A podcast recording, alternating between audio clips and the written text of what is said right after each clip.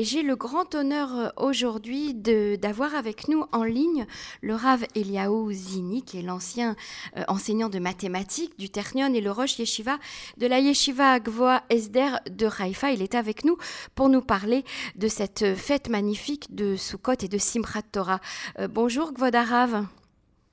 Bonjour à vous, à tous les auditeurs également, et Gmal Khatima à tout le monde. Merci Ravzini. Alors, euh, je voudrais vous, vous, poser une, première question, euh, euh, Ravzini. Quand nous arrivons à, Simchat Torah, donc la joie de la Torah, nous arrivons au bout d'un certain processus d'élévation spirituelle que nous avons entamé déjà depuis Pessah avec la sortie d'Égypte et qui a été, on va dire, un processus par, par étapes. Est-ce que vous pouvez nous, nous, nous expliquer un petit peu comment ce processus s'est construit et quels sont ses paliers Alors justement, je pense qu'il est très important euh, de préciser qu'il s'agit d'un processus qui commence à Pessah. Personne n'établit ce lien, malheureusement. Mhm. Et il s'agit d'une erreur théologique fondamentale à mes yeux. Pourquoi? On a l'habitude de voir Sukkot comme quelque chose qui suit les, ce que nous appelons Yamim Noraim, c'est-à-dire Rosh Hashanah Yom Kippur, c'est quelque chose qui va venir clôturer à sa façon ces jours très particuliers, dans un sens peut-être un petit peu antithétique par rapport à celui de Rosh Hashanah et Yom Kippur, qui sont des jours très très sérieux, tandis que Sukkot est la seule fête signalée dans la Torah comme une fête de joie. Nous sommes tenus d'après la halakha des joyeux à toutes les fêtes, aux trois fêtes, à, à Pesach, à Shavuot, à Sukkot, mais pourtant la Torah n'a parlé de Simcha qu'à Sukkot, mm-hmm. explicitement. Alors, euh, ça a l'air d'être un petit peu l'inverse de Rosh Hashanah et Yom Kippur qui nous ont amenés à, au summum du sérieux et du profond. À cause de la galoute.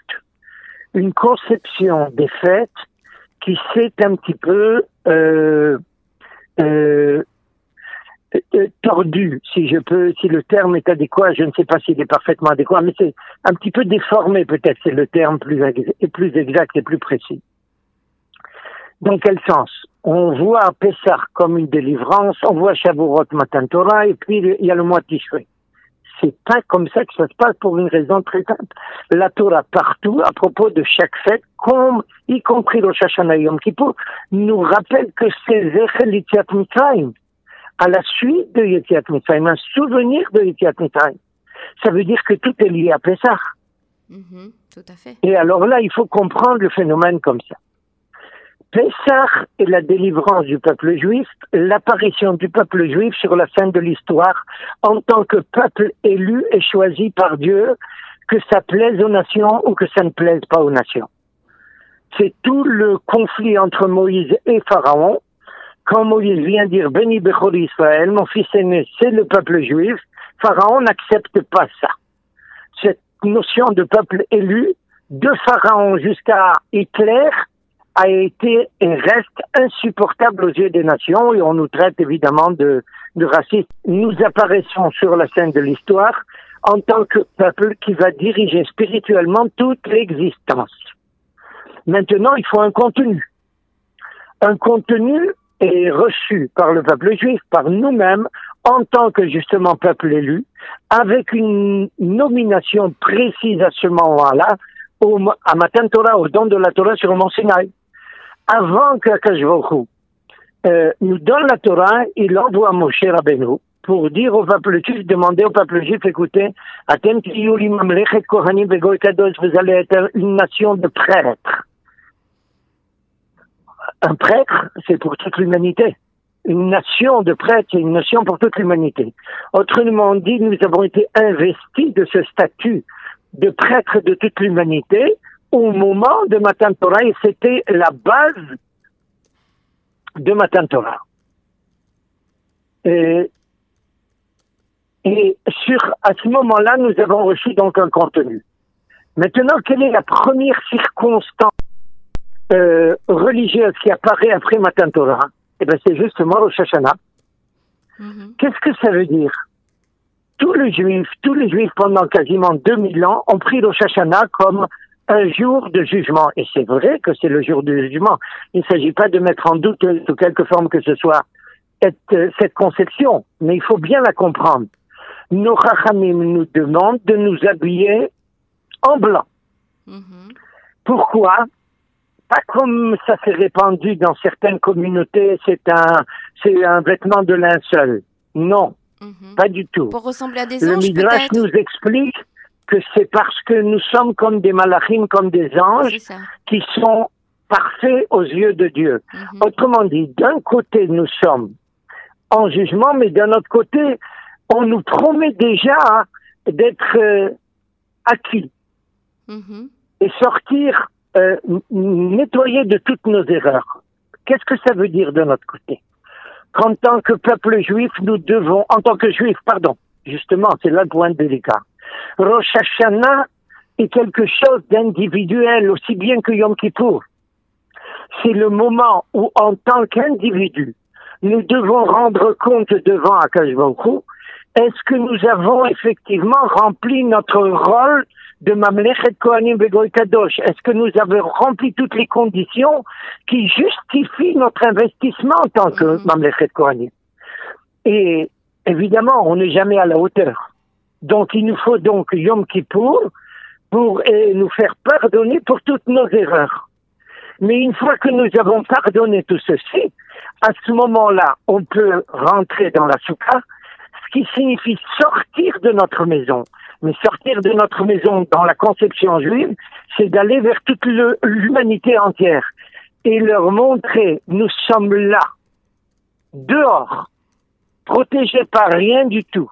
Une petite cabane à quatre sous, qui est là pour prouver que nous avons une telle confiance en Dieu, que nous affirmons notre identité comme ça devant toute l'humanité. Et à ce moment-là, quand on a été capable de réparer toutes nos erreurs et de marquer notre volonté de réaliser justement tout cet investissement jusque dans ces derniers détails, à ce moment-là, on arrive à Simchat Torah où c'est la joie. Et nos Chachamim nous précisent justement un point extrêmement important à ce sujet, c'est toute la conception des rapports entre le peuple juif et les nations pendant Sukkot. Mhm. Je pense que tout un chacun qui fait la prière se rappelle que pendant les sept jours, les sept premiers jours de Sukkot, pas dans Simcha, nous rapportons le sacrifice de 70 euh, bœufs qui représentent, qui sont en parallèle avec les 70 nations, le partage des nations tel que les Chachamim le présentent toujours. Et jour de Simchat Torah, c'est le 71e, ça c'est une autre histoire. Et on a eu, malheureusement jusqu'à maintenant, la problématique va en s'aggravant. On nous présente ces 70 sacrifices comme des sacrifices que nous faisons pour essayer de, euh, pour, pour le bien de l'humanité. Mais c'est pas du tout la conception de nos Chachamim nous disent, nous offrons ces 70 sacrifices pour réparer toutes les erreurs et toutes les déformations et toutes les problématiques que les nations insèrent dans l'existence humaine. C'est en tant que Koranim, en tant que prêtre de l'humanité, que nous offrons ces sacrifices pour faire pardonner tous les péchés des nations. Il ne s'agit pas ici d'un universalisme chrétien, c'est un universalisme juif qui est là ici pour forcer la nation à s'élever, pas d'être au service des nations dans le sens ordinaire du terme, mais d'être, si vous voulez, au service des nations dans un autre sens, d'exiger des nations de changer d'attitude, d'exiger de réparer toutes leurs erreurs. Et une fois qu'on a fini tout ce travail euh, gigantesque. À ce moment-là, on arrive à Simchat Torah. À tel point que le Midrash nous dit, ça correspond à un roi qui a 70 serviteurs et qui a un fils. Pendant sept jours, il invite les 70 serviteurs, il leur offre un repas, mais le huitième jour, il dit à ses serviteurs, excusez-moi, maintenant la fête avec vous est terminée. Mhm. Maintenant, je veux rester juste avec mon fils. C'est lui qui le mérite. Mhm. C'est ça Simchat Torah. Et pourquoi Simchat Torah Nous avons parlé du rôle, pourquoi Simchat Torah le changement du monde, le bouleversement de l'existence, dans le sens que Akashboko attend de nous, ne peut être réalisé que par le peuple juif. Et, dans, et le peuple juif ne peut réaliser ça que par le biais du respect de la Torah, que par le biais de la réalisation de tous les objectifs de la Torah, de toutes les orientations et de toutes les façons de concevoir le monde. Mhm. Et ça, ça ne relève que de nous. Et nous sommes contents, nous arrivons justement à marquer que nous sommes contents d'endosser cette responsabilité. Si vous permettez, j'ai l'habitude quand une bar mitzvah a lieu, mhm. de poser la question au garçon bar mitzvah. Je lui dis, dis-moi, pourquoi tu fais une fête pour ta bar mitzvah? Tu devrais faire l'inverse. Pourquoi? Jusqu'à l'âge de 13 ans, c'est ton père qui était responsable de toi. Tu faisais une erreur, c'est lui qui encaissait à ta place. Et à partir de maintenant, si tu fais une erreur, c'est toi qui vas encaisser. Alors pourquoi tu fais une fête? Tu devrais faire l'inverse. Et je lui explique que la réponse est la suivante. C'est ça le propre du peuple juif. Il est content et joyeux d'endosser une responsabilité, même si elle risque de lui coûter cher. Il recherche justement cette responsabilité parce qu'il veut marquer sa volonté de réaliser tout ce que veut même s'il y a ici des difficultés qu'on va rencontrer sur notre passage. Et nous fêtons justement ces moments où nous sommes contents d'endosser cette responsabilité. Alors donc, en passant de Pesach à Torah, nous sommes passés du choix, de notre choix en tant que peuple juif, à la réalisation finale de tout l'objectif de cet investissement qui a eu lieu au don de la Torah sur le mont Sinaï. Tout à fait. Alors, euh, euh Ravzini, euh, vous parlez justement de, de, de l'importance et de cette relation entre le peuple juif et les nations. Est-ce qu'on peut, est qu'on peut parler des, des prémices de, l'universalisme à travers euh, cette rencontre entre le, peuple juif et les nations à Soukot Alors écoutez, il s'agit justement, le problème n'est pas le nôtre.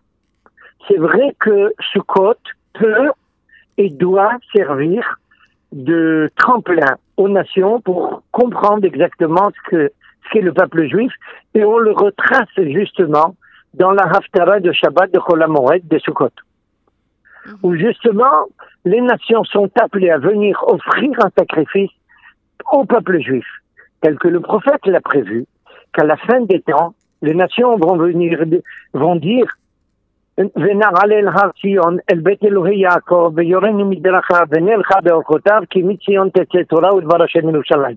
Autrement dit, à la fin des temps, les nations vont finir par dire, il faut que nous montions à Jérusalem. Et il faut que nous allions là-bas pour que, pour que le peuple juif nous indique quel doit être notre comportement. Mm-hmm. Mais il faut que ça vienne de leur part, de notre part toute notre activité en permanence est là pour toute l'existence et en conséquence pour toutes les nations. Mais le, les prémices, c'est pas à nous, c'est pas à nous à leur courir derrière.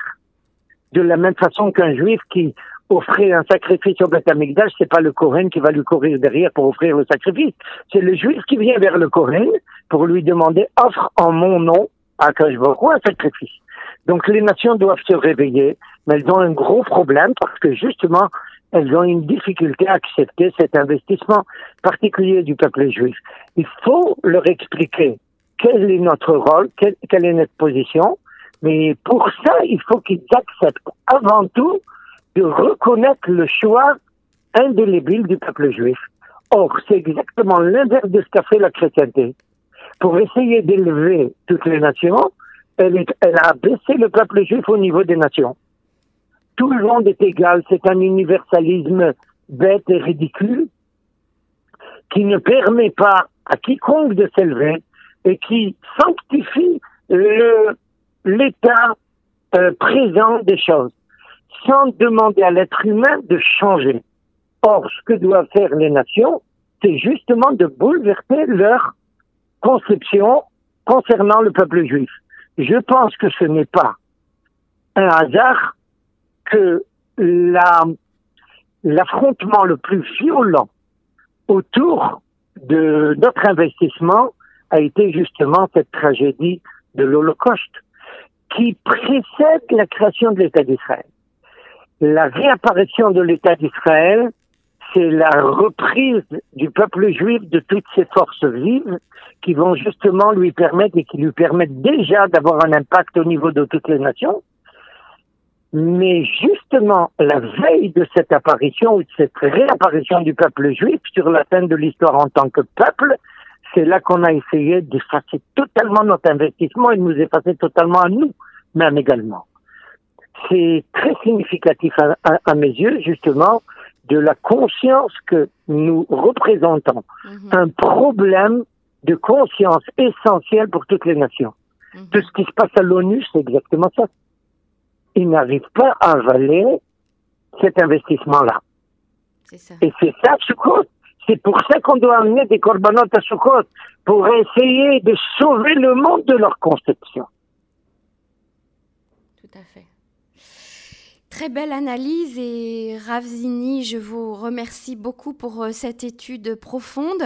Euh, je vous souhaite euh, au nom de toute l'équipe de Cannes, Raksamear et surtout une grande simra pour vous et votre famille dans cette fête. Merci beaucoup. Merci beaucoup à vous, à tous les auditeurs. Et Akash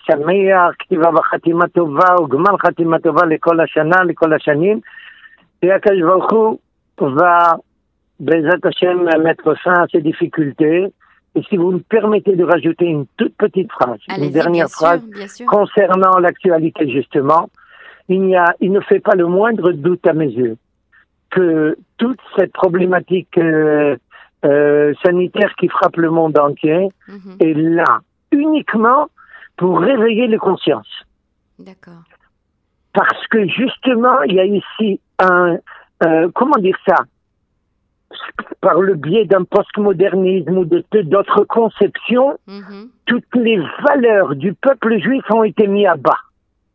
Et c'est Akash qui, sur la base de cela, bouleverse toute l'humanité afin que Bezat Hashem il se réveille et prenne conscience. Ça sera peut-être un tremplin si nous sommes capables de le préciser à tout le monde. à nous en premier et ensuite aux nations. Eh bien, en espérant que ce réveil euh, ait lieu. Merci beaucoup, Ravzini. Merci à tous les auditeurs et à vous également, évidemment. Merci. Au revoir.